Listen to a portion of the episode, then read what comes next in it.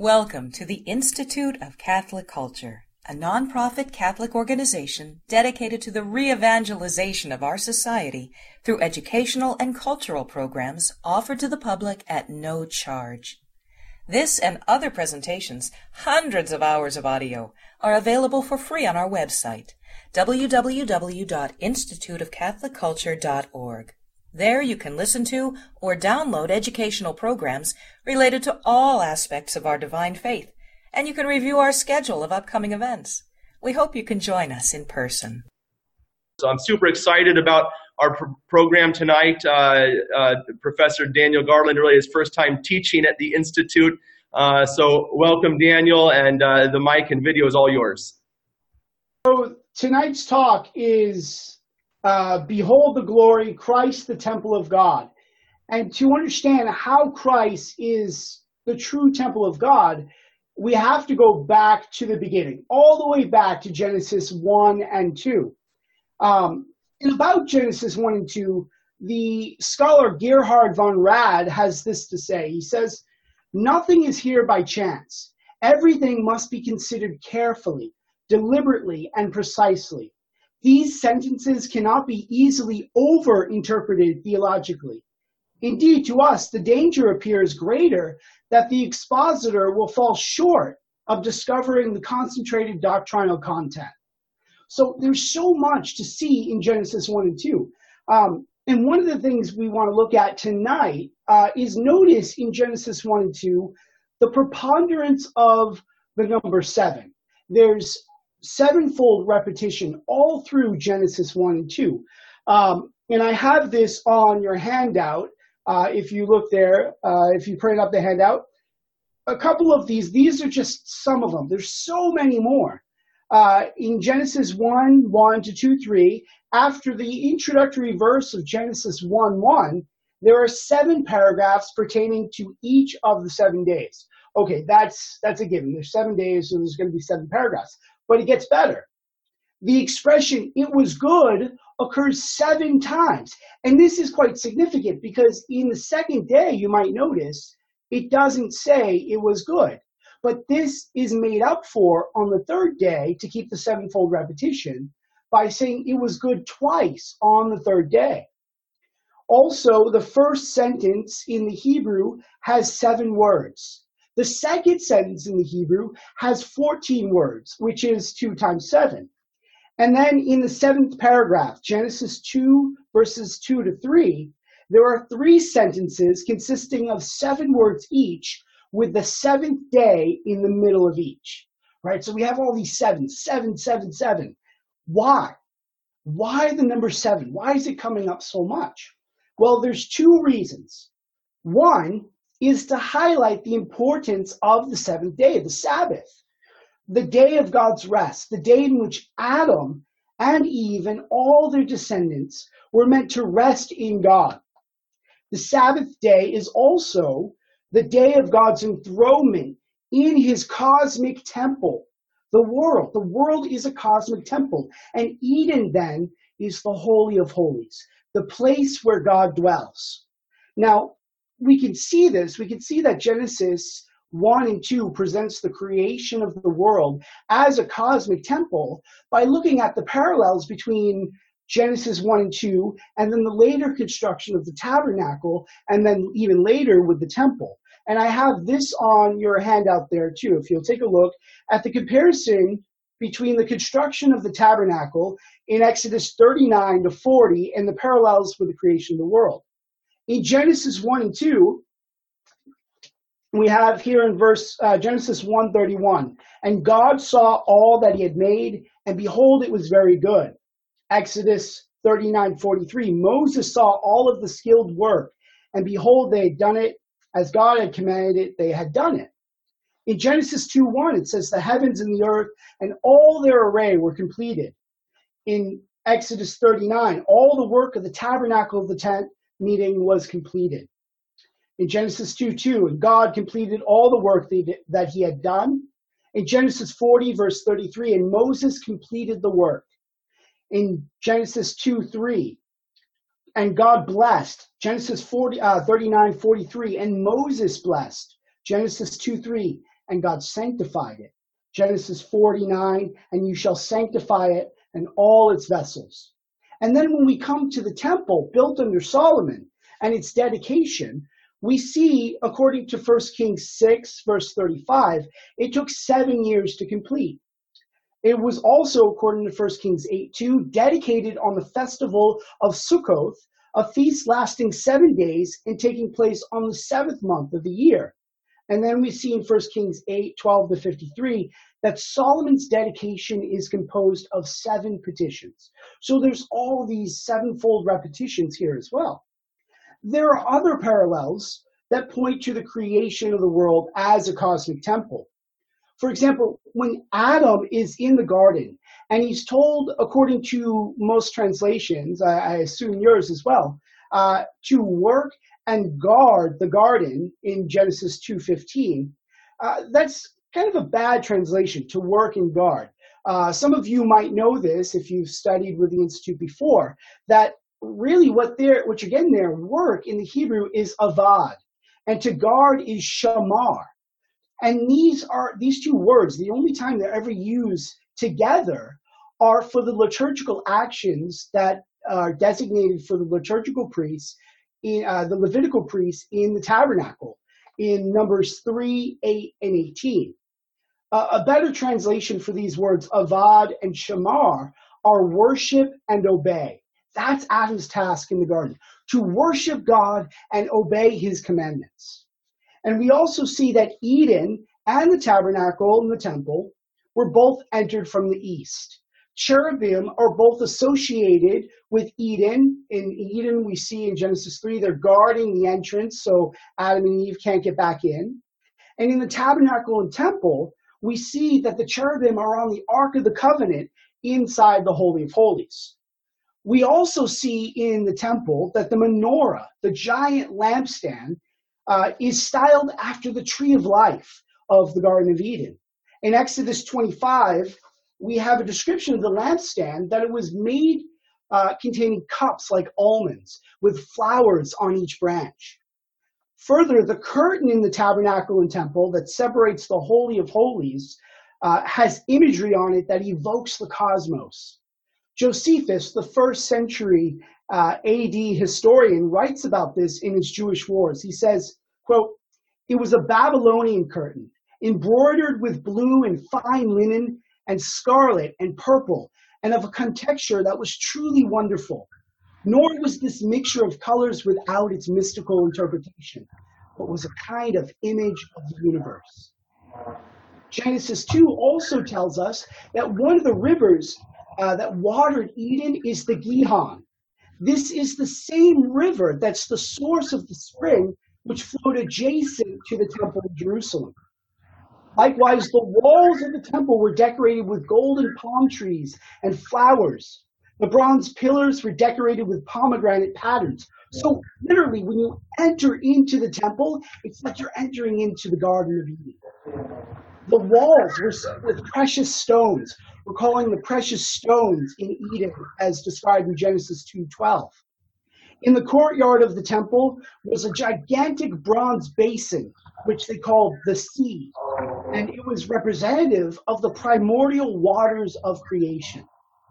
Finally, in the Garden of Eden, when God is described as walking to and fro after the sin of, sin of Adam and Eve, in the Hebrew, you have a word that's the same word used in regard to God's presence in the tabernacle and temple found in Leviticus 26:12, Deuteronomy 23:14, and 2 Samuel 7 verses 6 to 7.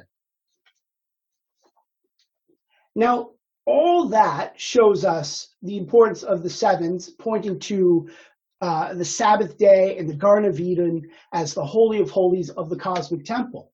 But all these sevens in Genesis 1 and 2 point to another thing, namely that since seven is the sign of the covenant, and the Hebrew word for oath is shavah, which literally means to bind oneself by seven things, and an oath is the basis for the covenant. That seven is dominant in the creation account shows us that God makes a covenant with the world through the Sabbath. Through the seventh day, God is binding himself to creation. In the garden, Adam is called to be a priest and a son of God who rests with God on the Sabbath. You'll notice that in uh, Genesis 2, verses 1 to 3, that describe the seventh day, there's no mention of it was evening, it was morning, so and so day, like you have in the previous six days. That's because the original seventh day, Sabbath, was meant to be eternal. It was a day where mankind was to rest with God, right, and worship Him. So a priest in this garden, and the work is the work of worship. And the commission to Adam in Genesis 1:28 to be fruitful and multiply and fill the earth and subdue it is connected to this priestly role of Adam. His task as the high priest is to extend the sacred space of the Garden of Eden to the whole world so that God's presence will fill the entire earth. Unfortunately, as we know, Adam fails. He tries to be like God apart from God. He tries to enter into the fullness of sonship, which is the likeness to God, which the likeness to God brings about. He tries to do this on his own means. And the result is that Eden is lost.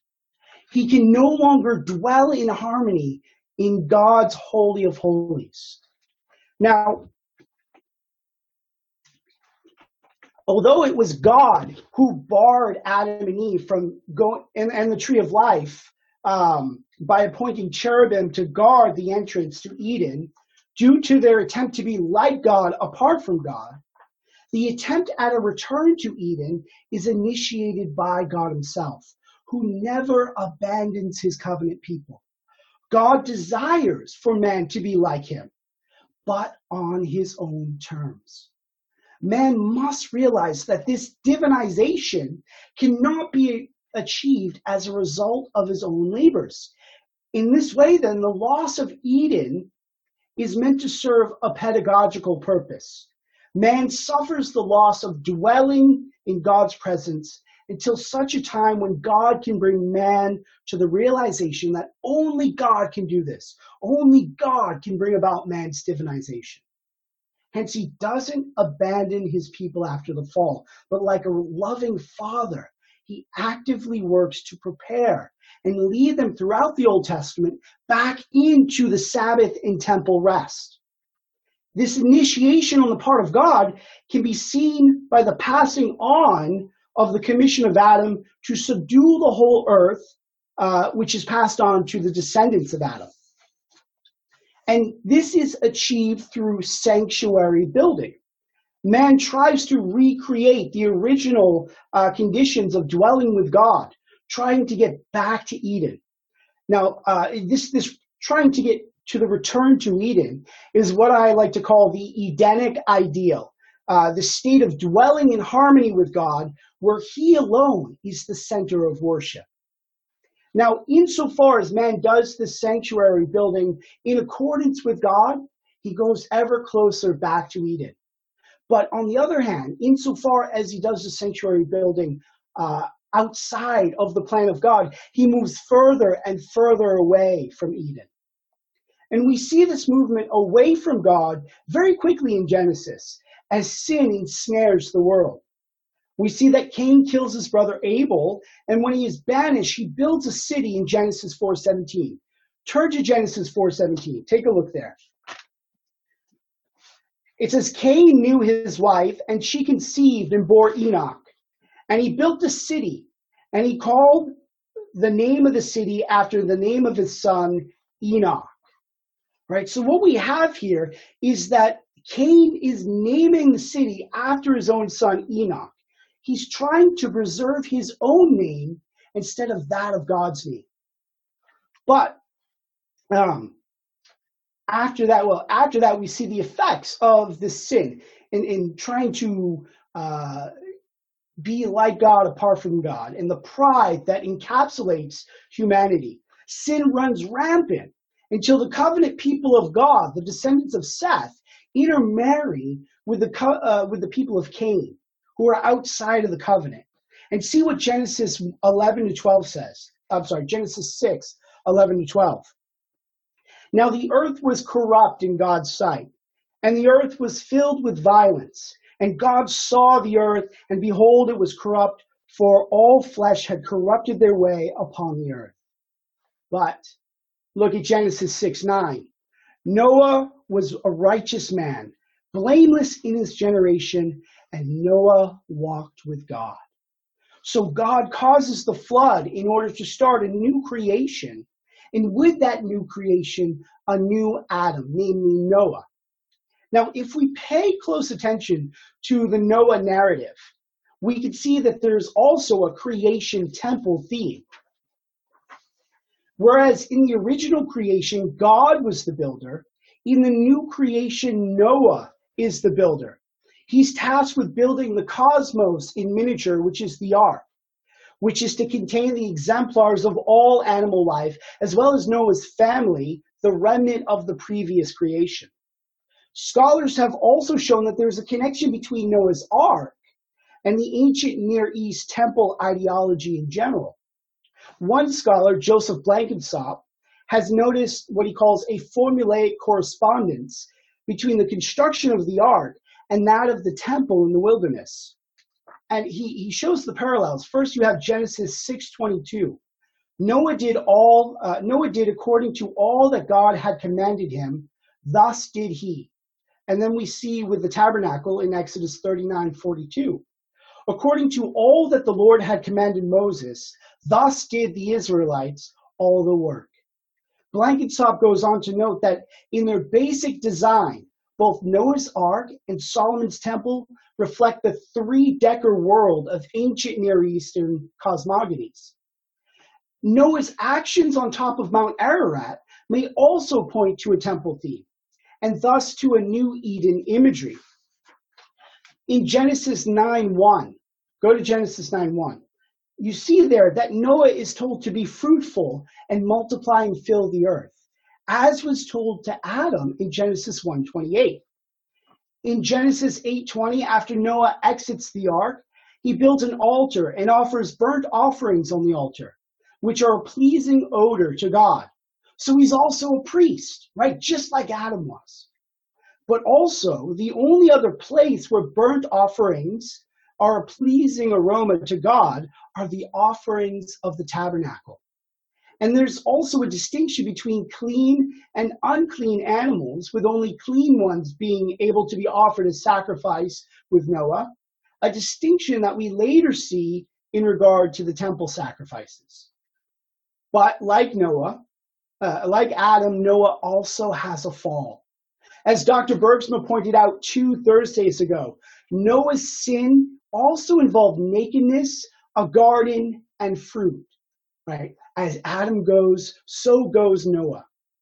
The first effect of Noah's sin is the sin of his son Ham, resulting in a curse upon Ham's own son, Canaan. And this trajectory of sin leads to the Tower of Babel, and another attempt at a return to Eden. Although the builders at Babel made an attempt at going back to the Edenic ideal, the Tower of Babel nevertheless serves as a quintessential example of what happens when mankind tries to make a return apart from God. Cast out of the new Eden of Mount Ararat, the Hamites go east, this way, east, to build their own Eden, just as Adam and Eve are cast out of Eden toward the east. And just as Adam's sin was trying to be like God apart from God, a sin resulting in pride, so also with the inhabitants of Babel. The narrative strikingly brings out the arrogance of the people. Turn to Genesis 11:4. In Genesis 11:4, the people of Babel say, "Come, let us build ourselves a city and a tower with its top in the heavens. And let us make a name for ourselves. Right? So we see that um, outside of the covenant line, these descendants of the wicked Ham are seeking to build themselves a city, right? And make a name for themselves instead of a name for God. As descendants of Ham, they seek to usurp the blessing given by Noah to Shem that God will dwell in the tents of Shem. That's found back in Genesis 9, verse 27. God enlarged, this is Noah's blessing to his sons. God enlarged Japheth and let him, the him there refers back to God, let him, God, dwell in the tents of Shem and let Canaan be his slave. So the blessing belongs to Shem. And, and God is going to dwell with Shem. Now, in the Hebrew, there's a play in words here at the Tower of Babel. When the Babylon, uh, the Babel uh, inhabitants say, "Let us make a name for ourselves," the, the word in Hebrew for name is Shem. They want to make a Shem for themselves, right? And they want to um, usurp the blessing that went to the real Shem, right? Who is in the covenant line of God. Moreover, their pride is brought out vividly in the text as they try to build a ziggurat, which is uh, a symbol which symbolized and functioned as an artificial mountain. And the, the irony of this is they're trying to build this mountain in the midst of the plain of Shinar, right? And so instead of building a new mountain of God, the people of Babel intend to build a monument to themselves, attempting to reach up into the heavens and become gods apart from God. Their false Eden fails when God confuses their language, causing them to stop their building and scatter out amongst the earth. And this sets the stage for God himself to initiate a return to Eden by calling Abraham out from his own country and people in order to be a blessing to all the nations. Now, we don't have time to explore the Abraham narrative in depth, but we do see that the covenant line is once again narrowed through Abraham's seed, setting the stage for Moses and the people of Israel. As God tells Moses in the burning bush, he is the God of Abraham, the God of Isaac, not Ishmael, and the God of Jacob, as opposed to Esau. And he is the same God of creation, come to bring his people back to him. So we have then the exodus from Egypt and Moses leads the Israelites to Mount Sinai. So here we have another mountain of God. After Moses enacts the covenant between Israel and God in Exodus 24, he ascends Sinai, first with Aaron, Nadab, and Abihu, and 70 elders to partake in a feast with God. And then he goes up alone to receive the stone tablets of the law as well as instructions for the tabernacle in verses 15 to 8. Turn to Exodus 24, verses 15 to 8. Uh, 15 to 18. Moses here, as a new Adam, representative of all Israel, enters into the Sabbath of God. Here's what it says. Then Moses went up on the mountain, and the cloud covered the mountain. The glory of God settled on Mount Sinai, and the cloud covered it six days. And on the seventh day, he called to Moses out of the midst of the cloud. Now the appearance of the glory of the Lord was like a devouring fire on the top of the mountain in the sight of the sons of Israel. And Moses entered the cloud and went up on the mountain. And Moses was Moses was on the mountain 40 days and 40 nights. Here we have the beginning of the correct way of returning to Eden, a return that is led by God. Now, in order to bring about the Edenic presence of God for all Israel, Moses is commissioned with the building of the tabernacle. We have already examined how the tabernacle is related to creation, whereby the world is created as a cosmic tabernacle or temple, with the Garden of Eden as the Holy of Holies. Thus, the tabernacle then is a microcosm, the place for Israel to once again enter into the Edenic rest and dwell with God with the Holy of Holies as the new Garden of Eden.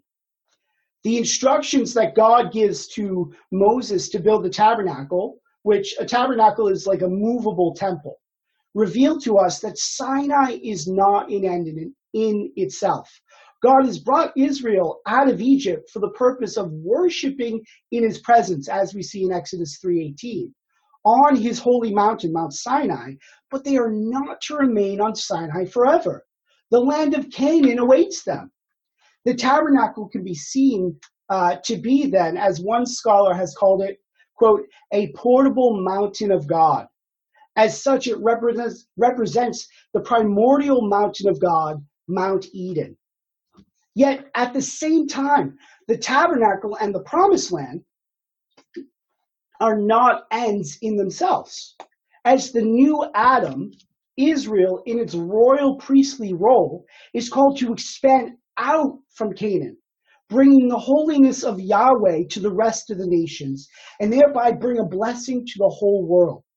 Thus, despite all the feeling, failings of God's people, there remains a continuous mission driving salvation history, namely to establish the entire world as the Holy of Holies. Now, unfortunately, uh, as you know, the advancement toward the Edenic ideal does not last long. Only 40 days after receiving the Ten Commandments, while Moses is up on the mountain receiving the instructions for building the tabernacle, Israel is at the base of the mountain breaking the first commandment by worshiping the golden calf, the Apis bull god, right? You could take uh, Israel out of Egypt, but it's a lot harder to take Egypt out of Israel. And just as Israel was on the verge of regaining the rest of Adam, they fall back into the idolatry of Egypt. The sin of the golden calf has been compared to the sin of Adam uh, and Eve in that it's the original sin of Israel. Just as Adam attempted to be like God apart from God, so did Israel in constructing the golden calf. When Moses makes intercession for Israel after the Levites come to the side of Moses and slaughter the idolaters, the covenant is renewed, but not as it was before. Whereas previously the covenant on Sinai was to be the means for re-entering the re-entering Eden through the tabernacle cult. Now with the second Sinai covenant, the relationship between Israel and God becomes less than intimate. What the golden calf reveals then is that Israel is not yet free from the wages of Adam's sin. Only when this occurs will they be able to fully enter back into the Edenic ideal. Thus, God will use the newly formed Levitical priesthood, born out of idolatry, to lead Israel back to Him. This return, however, will require a whole new set of ritual and judicial legislation mainly found in the book of Leviticus. So now we're going to turn to the book of Leviticus. And I see, I see your faces. I know what you're saying. Leviticus, come on, let's, let's just skip over that. That's boring. We don't need to read Leviticus. But I, I, I, I say to you, if you have the eyes to see, Leviticus is an amazing book, especially if you look at it through the lens of the temple and the return to Eden. Um, and so the purpose of the intricate legislation found in the book of Leviticus is to free Israel from the idolatrous disposition of their hearts towards one of openness to God and life with Him in the promised land. I'd like to focus on Leviticus 16 and the Day of Atonement ritual here. So we're not going to do all of Leviticus, right? So just the Day of Atonement. The Day of Atonement ritual is meant to cleanse Israel of its attachment to sin and sanctify them so that they may enter into the sabbatical rest of creation. It seeks to do this by providing a connection to the liturgy of creation, whereby the sanctuary, the tabernacle, or the temple is cleansed in order to maintain a sacred space for God in the midst of Israel, which, as a way of returning to Eden, has far reaching consequences, not just for Israel, but for the whole cosmic order. The Day of Atonement, then, is the day on which Israel comes the closest to entering back into the Edenic rest. Now, the role of the priest as the new Adam played an important role in directing Israel to the path, path of restoration toward God. L. Michael Morales points out that the combination of the tabernacle and Israel's priesthood served as, quote, a renewed humanity dwelling with God in a consecrated cosmos. The high priest's entrance into the Holy of Holies on the Day of Atonement serves as a liturgical drama. Listen to how Morales describes it. He says, On the Day of Atonement, Adam's eastward expulsion from the Garden of Eden was reversed as the high priest, a cultic Adam, ascended westward through the cherubim woven veil and into the summit of the cultic mountain of God, Within the narrative progression, then, atonement, along with its elements of purification and ransom, is that is that which enables the return to Yahweh God, a reversal of Eden's expulsion. The Pentateuch, therefore, unfolds the Levitical way Yahweh has opened for humanity to dwell in his presence, a way characterized by the drama of the cultus and serving merely as a pattern and analogy for the cosmos.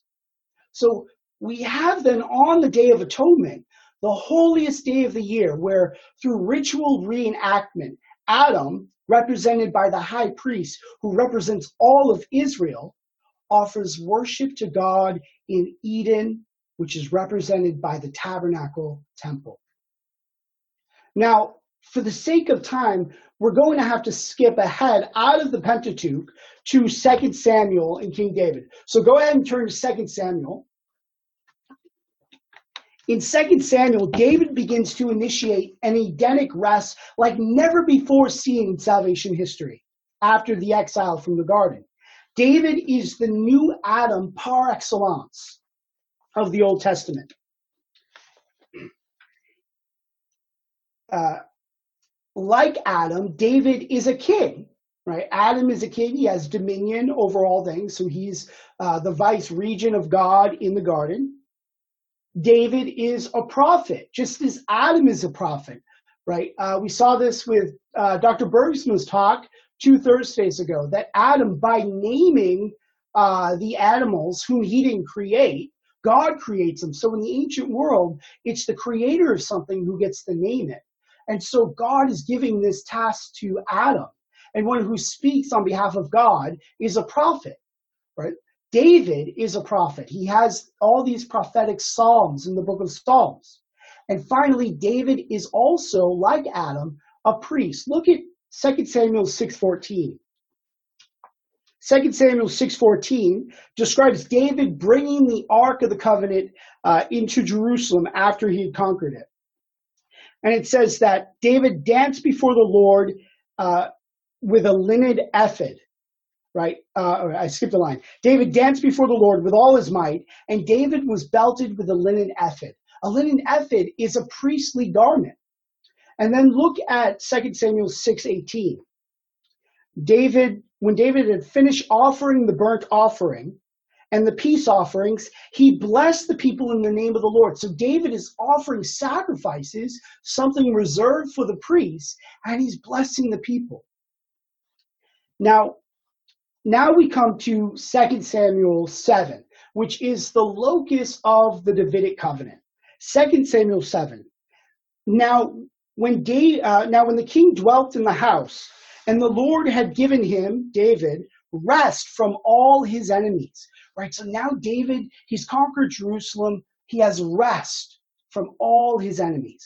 And now that this rest uh, from all his enemies round about is here, it's time for a permanent temple, a new Eden. And David wants to build a house for God, we see in 2 Samuel 7. But because he's a man of wars and has blood on his hands, namely the blood of Uriah, the husband of Bathsheba, God says, You cannot build me a house, but your son Solomon will. Right? Look at verse uh, 2 Samuel 7, verses 11 to 13. From the time that I appointed judges over my people Israel, uh, I'm sorry, I will give you rest from all your enemies. Moreover, the Lord declares to you that the Lord will make you a house, right? Bayith in the Hebrew, which uh, has kind of a double entendre. It could be a house, as in a dynasty, it's going to have children, but it also refers to the temple. When your days are fulfilled and you lie down with your fathers, I will raise up your offspring, your seed in the singular after you, who shall come forth from your body, and I will establish his kingdom and he shall build a house for my name. Right? So we have the Davidic son of David is going to build a house for the name of God. And then what is David's response? Look at 2 Samuel 7:18. Then the king David went in and sat before the Lord and said, Who am I, O Lord God? And what is my house that you have brought me thus far? And yet this was a small thing in your eyes, O Lord God. You have spoken also of your servant's house uh, for a great while to come, and have shown me, and your translation most likely says future generations. You have shown me future generations. Future generations is a very bad translation for the Hebrew. In the Hebrew, it's the Torah ha'adam, right? The Torah for Adam, the Torah for mankind. You've shown me a Torah for mankind. So what David is saying here is that uh, the Torah, which can be translated as law or instruction, the instruction for mankind involves the covenant with David and his, and his uh, descendants and the temple. Right? Keep that in mind. Uh, it's closely associated with the covenant in the temple. It's through the temple and the covenant that God will instruct man to find his way back to Eden. So Solomon in First Kings builds the temple. And we saw earlier how the temple was like entering into a garden with all the images of flowers and trees. And it also had this cosmic imagery of creation. Turn to 1 Kings 8:10 and look what occurs when Solomon dedicates the temple. 1 Kings 8:10. And when the priest came out of the holy place, a cloud, this is the Shekinah, the glory cloud, a cloud filled the house of the Lord, the temple, so that the priests could not stand to minister because of the cloud. For the glory of the Lord filled the house of the Lord. Right? So what we have here is a theophany, a revelation of God's presence at the dedication of the temple. Now turn to uh, 1 Kings 8.54. 1 Kings 8.54. Now as Solomon finished offering all this prayer and supplication to the Lord, he arose from before the altar of the Lord, where he had knelt with his hands outstretched toward heaven, and he stood and blessed all the assembly of Israel with a loud voice, saying, Blessed be the Lord, who has given rest to his people Israel, according to all that he promised. Not one word has failed of all his good promise, which he uttered by Moses, his servant. Right? So we see that the temple equals the promised rest. Now, uh, you have on your handout there a quote from the Jewish scholar Jon Levenson. And this is what he has to say about Solomon's temple. He says, The world which the temple incarnates in a tangible way is not the world of history, but the world of creation. The world not as it is, but as it was meant to be and as it was on the first Sabbath. Levenson further comments on the connection between the Temple Mount and the Garden of Eden by saying, the temple offers the person who enters it to worship an opportunity to rise from a fallen world, to partake of the Garden of Eden. The temple is to space what the Sabbath is to time. The temple is to space what the Sabbath is to time. But you know the story the story of Israel, you know how it ends. Uh, in 1 Kings 6:11, when Solomon finished the building of the temple, God says to him, "Concerning this house which you are building, if you walk in my statutes and obey my ordinances and keep all my covenants and walk in them, that's a pretty big if, then I will establish my word with you which I spoke to David your father, and I will dwell among the children of Israel and will not forsake my people Israel. Well, guess what? Israel doesn't do it. They fail. And this leads to the great crisis of 586 BC, the destruction of the temple by Babylon and the Babylonian exile. Shortly before the destruction of the temple, however, after being carried off in the first wave of the exile, the prophet Ezekiel prophesies concerning the destruction of Jerusalem and its temple, informing the people that the judgment has come upon them due to their sins. Ezekiel sees that the temple is a mere shadow that will make way for the reality. But he also tells them that God will save his people and it will involve a restoration of both the temple and the Davidic covenant, uh, the Davidic kingdom. Let's take a look at the promise. Look at Ezekiel 34, verses 22 uh, to 28. Ezekiel is a little bit later towards the New Testament uh, after Jeremiah. So Ezekiel 34, verses 22 to 28. Here we have uh, the promise, right? This is in the book of consolation. Um, verse 22. I will, this is God speaking through the mouth of the prophet Ezekiel. I will save my flock, and they shall no longer be a prey, and I will judge between sheep and sheep. I, and I will set up over them one shepherd, my servant David, and he shall feed them. And go to verse 25. I will make them a covenant of peace. This is Ezekiel's term for the new covenant, which is described in Jeremiah. I will make them a covenant of peace and banish wild beasts from the land, so that they may dwell securely in the wilderness and sleep in woods. And I will make them and the places round about my hill a blessing, and I will send down showers in their season and these shall be showers of blessing, and the trees of the field shall yield their fruit. Right? This is a reversal of the cursed land uh, after the fall. Right? All this plenty and bounty is reminiscent of a new Eden. And he goes on, and the earth shall yield its increase, and they shall be secure in their land, and they shall know that I am the Lord when I break the, uh, the bars of their yoke and deliver them from the hand of those who enslaved them. They shall no more be prey to nations, nor shall the beasts of the land devour them. They shall dwell securely, and none shall make them afraid. Right? After the sin of Adam, Adam and Eve were in the garden and they were afraid because they were naked. With the reversal of the curse, with the new Eden, none shall be afraid. Take a look now at Ezekiel's vision of the new temple in the Messianic age. Turn to Ezekiel chapter 43. In Ezekiel 43, uh, he's Ezekiel's brought to uh, the Temple Mount and he's shown what the Messianic temple will look like. And it says, afterward, Ezekiel's talking here, he says, afterward, he brought me to the gate, the gate facing east. And behold, the glory of God, of the God of Israel, came from the east.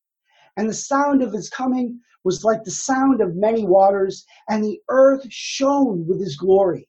Right? So just as there was a theophany with the glory cloud in Solomon's temple, there's going to be that here in the new temple, but more. The glory will shine out throughout the whole earth. All right.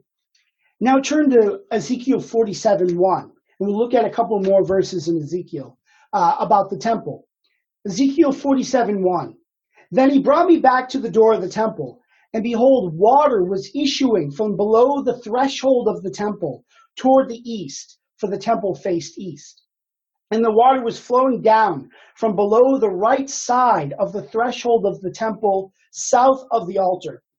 Now skip over to uh, 47 verse 9. And wherever the river goes, every living creature which swarms will live, and there will be very many fish, for this water goes there, that the waters of the sea may become fresh. So everything will live where the river goes. So this water coming out of the Messianic temple, everything that it touches, it gives life to it. All right, keep this in mind. This is going to be very important in a little bit. Now, uh, we we can compare this also. Um, you don't need to flip back there unless you want to, unless you can find it. I have it marked so I can flip easily. Uh, Psalm 36 verses 7 to 9. We have here a little bit of what uh, Ezekiel's kind of alluding to. Psalm uh, 36 verse 7. How precious is your mercy, O God! The children of men take refuge in the shadow of your wings. They feast on the abundance of your house, that is the temple and you give them drink from the river of your delights. The word delights there in the Hebrew is literally Edens, from the river of your Edens, Adenica. For with you is the fountain of life. In your light do we see light. Right? Now, so this is a lofty vision of the Messianic temple. And after the Babylonian exile, the Israelites return to the land and they begin to rebuild the temple. And no doubt, they probably had Ezekiel's prophecy in their mind, right? And they, they They are expecting this big uh, rebuilding of the temple and ushering in of the messianic times, right? But turn to Ezra chapter 3. Ezra chapter 3. In Ezra, we see that uh, it's described the rebuilding of this temple. So we're talking about the second temple now in Jerusalem. And they rebuild this temple, but as we see in Ezra 3 11 to 13, not all were excited about this. Look at Ezra 3:11. And all the people shouted with a great shout when they praised the Lord, because the foundation of the house of the Lord was laid. But many of the priests and Levites and heads of fathers' houses, old men who had seen the first house, wept with a loud voice when they saw the foundation of this house being laid.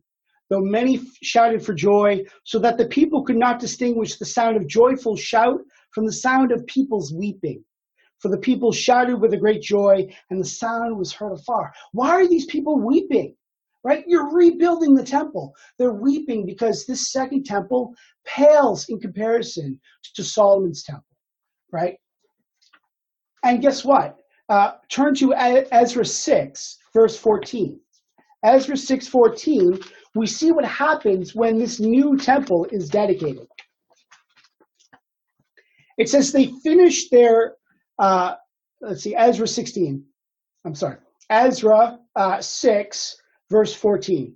They finished their building by the command of the God of Israel and by the decrees of Artaxerxes, king of Persia. And this house was finished on the third day of the month of Adar in the sixth year of the reign of Darius the king. And the sons of Israel, the priests and the Levites and the rest of the returned exiles, celebrated the dedication of this, of this house of God with joy. They offered at the dedication of this house of God 100 bulls, 200 rams, 400 lambs, and as a sin offering for all Israel, 12 he goats, according to the number of the tribes of Israel. And they set the priests in their divisions and the Levites in their courses for the service of God at Jerusalem, as it is written in the book of Moses. What strikes you that's missing here? right, in this dedication. Something that was there in Solomon's dedication that's not here, right?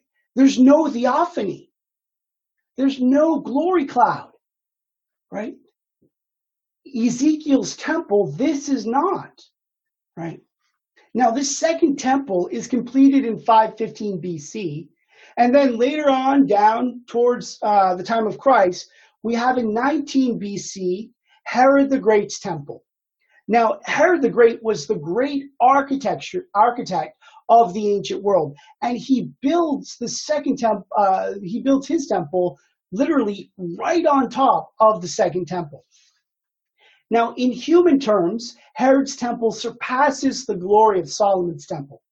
It was a massive building project which wasn't really completed until 64 AD, just in time for it to be destroyed by the Romans in 70 AD. This is the setting in which Christ is born, right?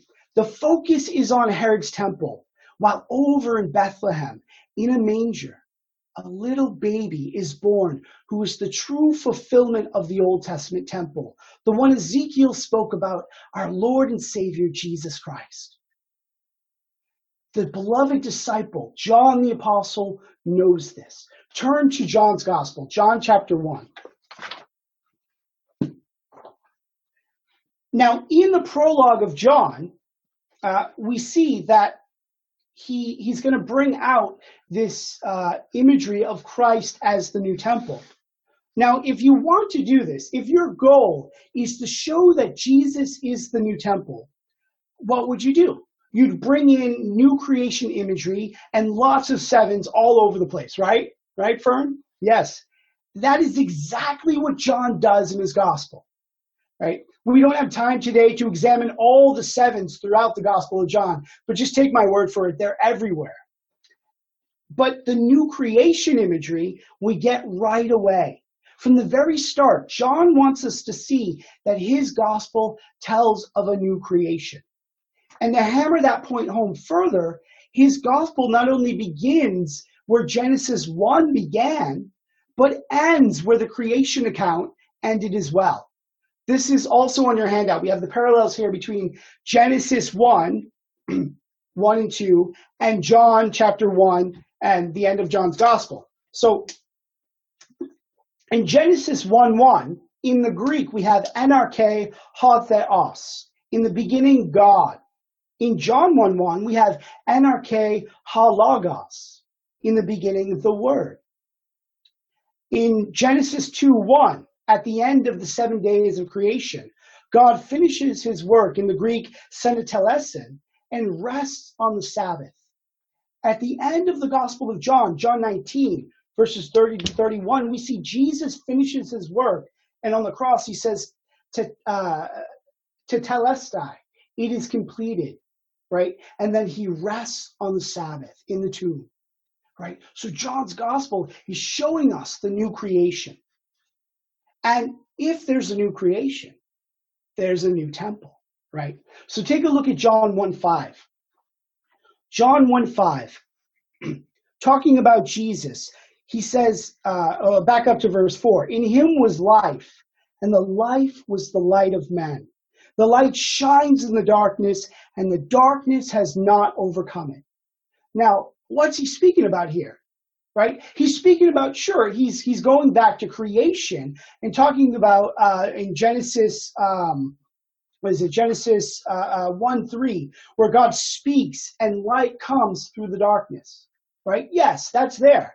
But I suspect that along with that, he also has something else closer to his own history in mind, right?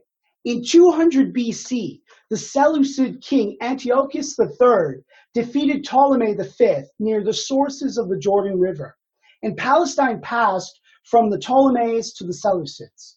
The Jewish historian Josephus tells us that Antiochus III was gracious to the Jews in Jerusalem and ordered the repair of the damages incurred during his conquest. However, his son Antiochus IV Epiphanes wasn't so nice. He implemented a strict process of what's known as Hellenization, the promotion of Greek cults and culture. And he did this to Judah, the land of Judah, which involved primarily prohibition of circumcision and a prohibition of temple sacrifices to Yahweh. As you can expect, the Jews weren't quite happy with this. Uh, we see this in the book of First Maccabees. In 168 BC, Antiochus profanes the Jerusalem temple. He erects an altar to Zeus in the temple and sacrifices a pig, an unclean animal, on the altar. And the Jews saw this as an abomination of desolation. Now you have the figure of Judas Maccabeus, Judas the Hammer. He figured it would be suicide to launch a revolt, but he said it would be better to launch a revolt than live in this era of profanation. So the Maccabees succeed beyond their wildest imagination by using guerrilla warfare tactics. And then in 164 BC, they restore the whole land of Judea and establish the Feast of Hanukkah, a festival of lights, as Josephus calls it, to celebrate the success and the cleansing and rededication of the temple. This uh, first Hanukkah in Maccabees takes place on the 25th of Kislev, which is December 25th, right? So I find it hard to believe that John would not have noticed the connection between the rededication of the temple under the Maccabees, the festival of lights, which also, by the way, did not involve a theophany, and the birth of Jesus Christ on the same day, who is the true light of the world and the true temple. Now, the miracle of Hanukkah is that they only had the, barely enough oil to keep the land, uh, the, the candle going in the temple uh, for a day. But the miracle is it lasted eight days. Christ is the light of the world who his light will not go out. Right? In the Greek, it's, it's a present active. The light shines in the darkness. It's present. It's to keep shining. His light will not end. And to make the connection to the temple absolutely clear, John gives us verse 14. John 1 14. And the word became flesh and dwelt among us. Now, the word for dwelt in the Greek is literally, uh, literally means pitched his tent or tabernacled amongst us, right? So the, in the incarnation, Ezekiel's temple has arrived. Right? Jesus is the son of David who builds a house for God's name as promised in 2 Samuel 7. And that house is the temple of his flesh. And what is the first effect of the incarnation? Verse 14. We have beheld or contemplated his glory. Right? And what type of glory is this? Is it worldly glory like Herod's, Herod's temple? No. It's glory as of the only begotten of the Father. We have here the theophany Ezekiel prophesied about, right? This glory here, John is referring back to the glory cloud that entered into the temple in Solomon's dedication. The glory that's going to fill the whole earth in Ezekiel 47, or Ezekiel uh, 46. Uh, 34 it was, sorry. Um, right? There's an awesome contrast here Solomon's temple was built with mass amounts of gold, silver, bronze, precious stones, and Herod's temple was even greater.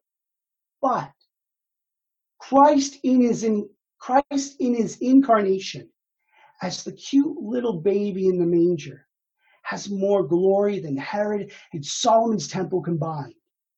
Solomon's temple was holy because God dwelt in it. Jesus doesn't just have God dwelling in him, like the Nestorians say. Jesus is God himself made man. We see in John 4, verse 13 to 14. Turn there. In, in here, we see Jesus' conversation with the Samaritan woman, uh, woman at the well, St. Photini, as tradition names her. He tells her that he is the source of living water that wells up to eternal life. He's re- referencing Ezekiel 47 and pointing to himself, right? The water that flowed out of Ezekiel's temple and gave life to all that it touched. So Jesus, the water that flows out of Jesus gives life to all. This is the waters of baptism, which gives the best kind of life, eternal life coming from the fount of life itself. Remember John 1 3, in him was life, and the life was the light of man. Also in John 4 21, verses 23, Jesus tells the woman, Woman, believe me, the hour is coming when neither on this mountain, Mount Gerizim, where the Samaritan temple was, nor in Jerusalem, where the Jewish temple was, will you worship the Father. You worship what you do not know. We worship what we know, for salvation is from the Jews. But the hour is coming and now is when the true worshippers will worship the Father in spirit and truth. And in John 14, we see that Jesus is the truth. He's the way, the truth, and the life. So we're to worship in Him, the new temple. And as the true temple, all worship is centered around Jesus Christ. If it's true worship, it has Christ as its center. Jesus is not only the true temple, though, but the true temple sacrifice as well. In John 6, 53 to 55, Jesus tells us, Truly, truly, I say to you, unless you eat the flesh of the Son of Man and drink his blood, you have no life in you. He who eats my flesh and drinks my blood has eternal life, and I will raise him up at the last day. For my flesh is food indeed, and my blood is drink indeed. And then in verse uh, 56, he says, He who eats my flesh and drinks my blood abides in me, and I in him. As the living Father sent me, and I live because of the Father, so he who eats me will live because of me. You might recall that bread and wine were the thank offering, the todah, uh, of the temple sacrifices. Here, Jesus is saying that he is giving his body and blood as the new Todah, the new temple offering. Take a look uh, real quick as we come to an end. Take a look at John 56 again. It's a bit strange and not what you would expect uh, if you read it carefully. He who eats my flesh and drinks my blood abides in me, and I in him shouldn't it be the other way around? We receive him into us. And once he's in us, then we enter into him. No, that's not what Jesus is saying. Christ says that if we receive him worthily, we will abide in him. He takes us into him. And it's through abiding in him first that he then abides in us. And so if we receive him worthily in the Eucharist, Christ, the new temple, dwells in us in the Eucharist. And where is God's dwelling? In the temple. Therefore, we too become temples of God when Christ abides in us. Keep this in mind. When you go to Mass on Christmas Day, at that Mass, you have returned to the Garden of Eden, as you do at every Mass. And you will receive the temple of God, and you yourself will become temples of God to spread the glory of Christ to the whole world.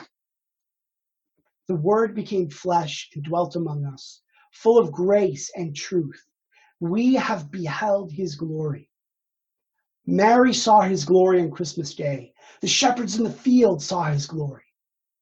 Let us also, with the eyes of faith, see his glory and united with him, enter back into the Edenic rest. Thank you. We have a question uh, coming in from Bob asking Some people have taught me in past years that our bodies are temples. Can you explain this? Yes. Well, as St. Paul says, um, right, it's, it's the whole uh, thing I was saying about at the end. When we receive Christ into, uh, well, I mean, there's, there's, couple of things, right? And it's, all involved with the sacraments, right? We become temples of the Holy Spirit through baptism. So uh, the waters of baptism, when we re- were baptized, we're baptized into the death and resurrection of Christ, right? We become new Christ, right? Um, and so if Christ is there, so is the Father and the Holy Spirit. And so we, as long as we're in the state of grace, our bodies are temples of God, right? And, and even further, when we receive Him in the Eucharist, we also, we are what we eat, right? We become the new temple. Christ is the new temple. We become temples. Augustine has this great quote um, in his commentary in the Gospel of John, uh, chapter six, where he he says that uh, right when uh, I'm going to butcher the quote when when you eat me right I don't turn into you but you turn into me. He's in the words of Jesus right? Uh, it's beautiful. It's beautiful reality of what goes on in the Eucharist. You know, can I can I add something to what you're saying there, uh, Professor? Because this is what your whole talk and, and drawing all of these things to Christ. All of this Old Testament is is is, is coming to Christ. And this point about God's original plan, where you started in the Garden of Eden. Remember, and this is just regarding Bob's Bob's point here. Remember that God walked in the cool of the day after the fall. But prior to that, God's presence in the garden was his blowing of his breath into Adam and Eve. And so they themselves are the, in a sense, the, the holy of holies within the holy of holies, right, within the garden. And so uh, this is God's original plan. And I, that's what, that's really what, Professor, you were talking about this whole time is exactly. when, when Christ is born, what we're doing in the church today is what God wanted to have happen in Genesis chapter 1. Do you agree with that? Exactly. And and as uh, Ezekiel prophesies, right, the glory will go out to the ends of the earth.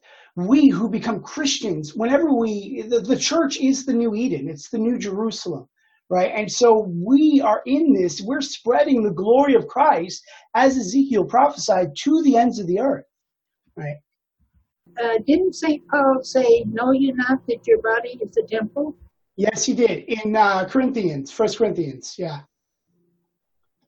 Daniel, going back to the uh, the Garden of Eden, just real quick. Um, Barbara Hinckley was asking about forgiveness and whether uh, Adam and Eve asked for forgiveness or not. Can you give us any insight on that? Yes. Uh, so there's the tradition um, that Adam and Eve, well, well we, see once they're outside of, of the garden, um, they're not cast away, right? So there's there's some sort of remaining in the covenant, but in an imperfect state.